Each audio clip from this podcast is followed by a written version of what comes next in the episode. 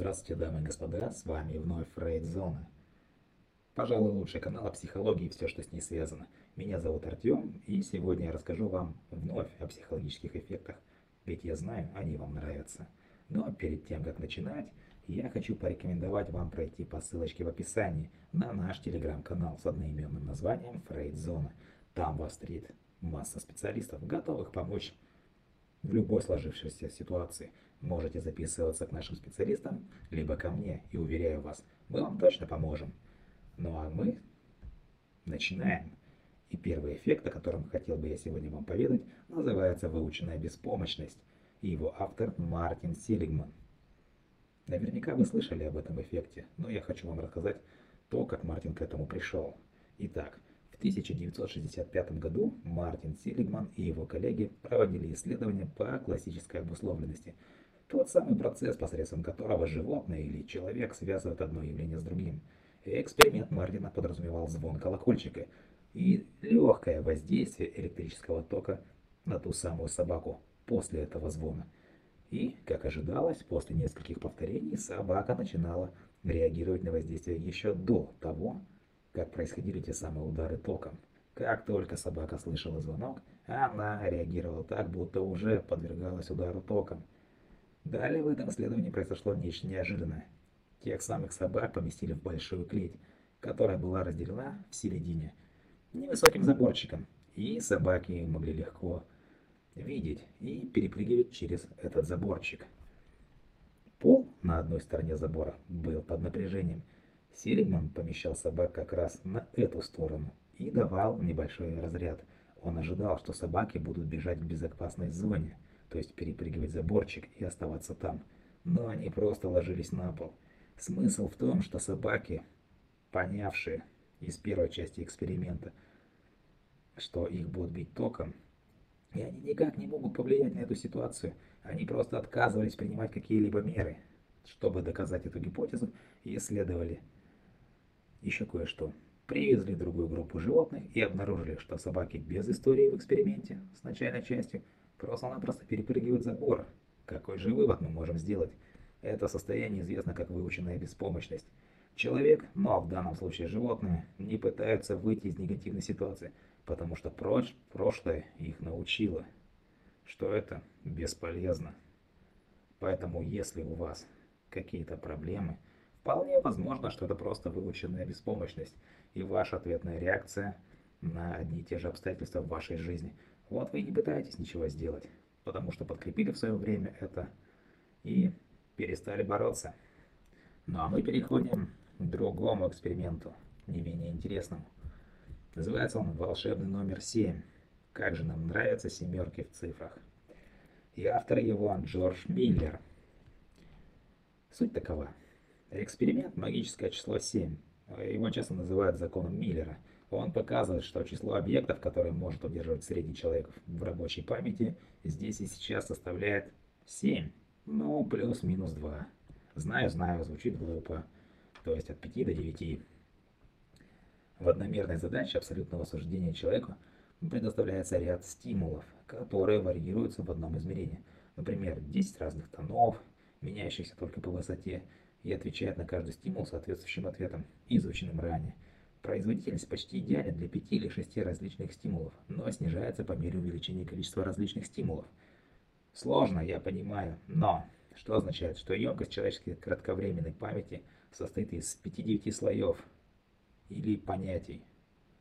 То есть я сегодня рассказываю вам о 5-9 экспериментах, и вы их запоминаете. Больше я не буду.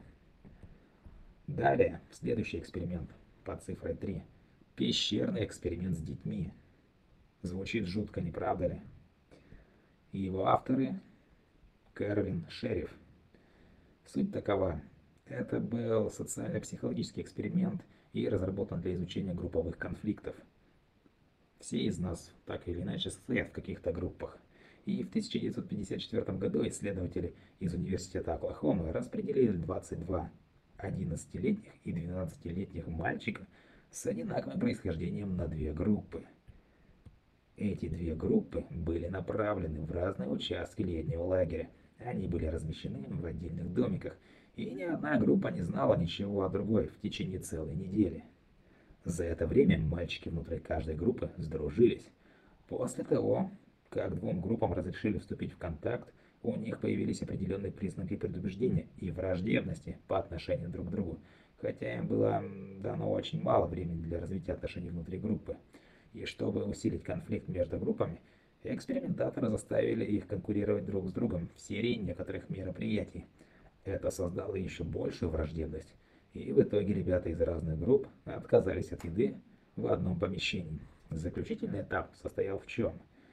Он включал превращение конкурирующих групп в друзей, веселые занятия, запланированные экспериментаторами, такие как запуск фейерверков, просмотр фильмов, изначально не работали, поэтому ученые разработали совместные упражнения, в ходе которых две группы были вынуждены сотрудничать. Из лагеря мальчики ехали домой в одном автобусе, демонстрируя, что конфликты и предрассудки можно преодолеть посредством сотрудничества. Многие критики сравнивают это исследование с романом Голдинга «Повелитель мух». Рекомендую к прочтению, между прочим. Это классический пример предрассудков и разрешения конфликтов. Ну а мы с вами незаметно переходим к четвертому эффекту.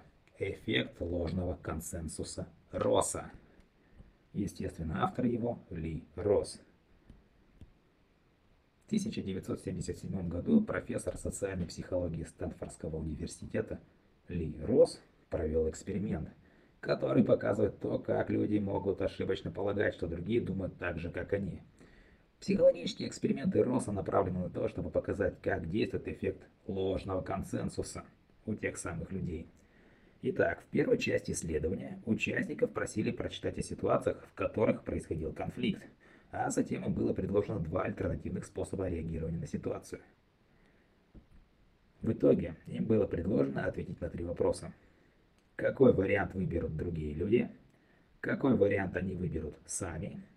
И какие качества присущие, которые выберут каждый из двух вариантов – Анализ этого психологического эксперимента показал, что большинство испытуемых полагали, что другие люди будут делать то же самое, что и они. И это явление называется эффектом ложного консенсуса. То есть мы думаем, когда мы предлагаем, что наш партнер или сотрудник думает точно так же, но это не так. Второе наблюдение заключалось в том, что участники делали смелые негативные прогнозы относительно тех, кто не разделял их выбор. Это исследование восприятия Лероса заняло достойное место в истории психологии. Ну а мы переходим к следующему эффекту. Эксперимент по эмоциям. Пятый эксперимент. И авторы Стэнли Шехтер и Джером Сингер. В 1962 году Шахтер и Сингер провели эксперимент, чтобы доказать свою теорию появления и развития эмоций. В ходе исследования в группе из тысячи простите, из 184 мужчин вводили адреналин под видом нового лекарства для улучшения зрения. Участники были разделены на две группы. Первая группа была проинформирована о возможных побочных эффектах, которые может вызвать инъекция, в то время как вторая группа участников, конечно же, ничего об этом не знала. В итоге участники, которые не были проинформированы о последствиях инъекции, чувствовали себя счастливее и спокойнее, чем те, кто был проинформирован. Исследователи пытались понять, каким образом познание или мысли влияют на человеческие эмоции. И этот эксперимент показывает важность того самого, как люди интерпретируют свое физиологическое состояние, которое, естественно, является важной составляющей ваших эмоций. Ну а мы переходим к следующему эксперименту, который, кстати, сделали не так давно. Номер 6 по счету, если мне не изменяет память. Итак, 1999 год. Авторы Дэниел Саймонс и Кристофер Чабрис. Участникам исследования было предложено посмотреть видео и посчитать, сколько передач произошло между баскетболистами в белом. То есть есть видеоряд, участники смотрят его, там люди перебрасывают баскетбольный мяч, но изначально задачи никакой не было, вы просто смотрите видеоряд. А в конце вам говорят, сколько передач было сделано. И видео шло в умеренном темпе, и подсчет передач является относительно простой задачей, если, естественно, обращать на это внимание. И суть эксперимента вот в чем. В середине видео мужчина костюме гориллы вышел на площадку, постоял в самом центре, а затем ушел за пределы экрана.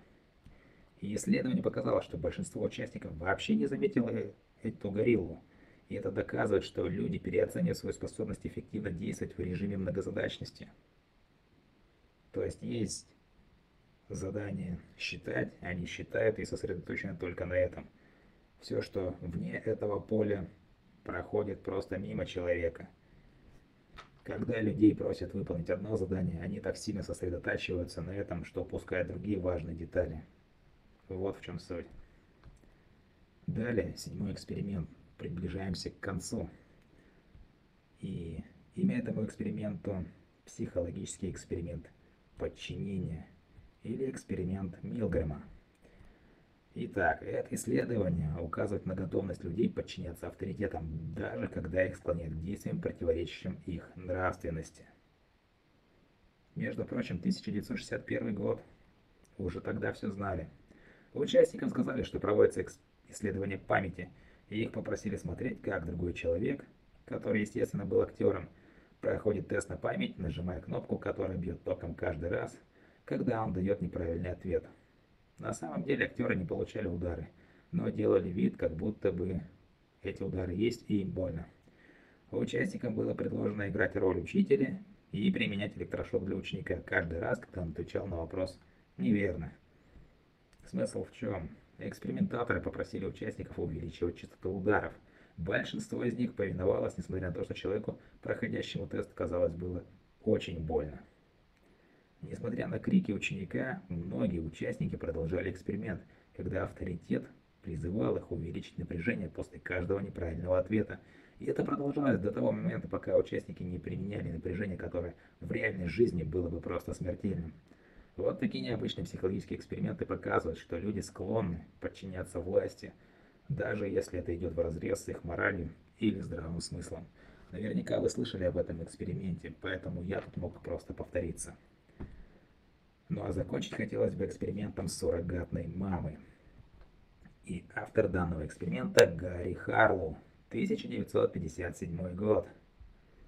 Итак, суть. В этой серии крайне противоречивых экспериментов – Гарри Харлоу изучал важность любви матери для нормального развития ребенка. Он провел первые опыты на обезьянах. Через несколько часов после рождения Харлоу отделил маленьких макак от их матерей и оставил на воспитание двух суррогатных матерей. Один суррогат был сделан из проволоки с прикрепленной бутылкой для еды, а другой из мягкой махровой ткани. Но еды у него не было. Исследователь обнаружил, что детеныши обезьян проводили с махровой матерью гораздо больше времени, чем с проволочной, несмотря на то, что у той была еда. Это доказывает, что привязанность играет большую роль, даже большую роль, чем поддержание жизни, когда речь идет о развитии младенцев. Видите, как интересно? С одной стороны, мы знаем, что на первом месте у нас идут фундаментальные потребности, что-то типа еды, воды, сна и так далее. Но вот здесь было показано, что привязанность играет большую роль, чем поддержание жизни. Также обнаружено, что обезьяны, которые проводили больше времени с мягкой матерью, быстрее росли и были более здоровыми. И эти психологические эксперименты показывают, что тактильный контакт с мамой является более важным аспектом для развития ребенка, нежели удовлетворением основных потребностей. На этом у меня сегодня все. Я еще раз хочу вас попросить, призвать, чтобы вы зашли на наш телеграм-канал, дали обратную связь и просто проявляли активность. С вами, как всегда, была Фрейдзона. Всего доброго и до свидания.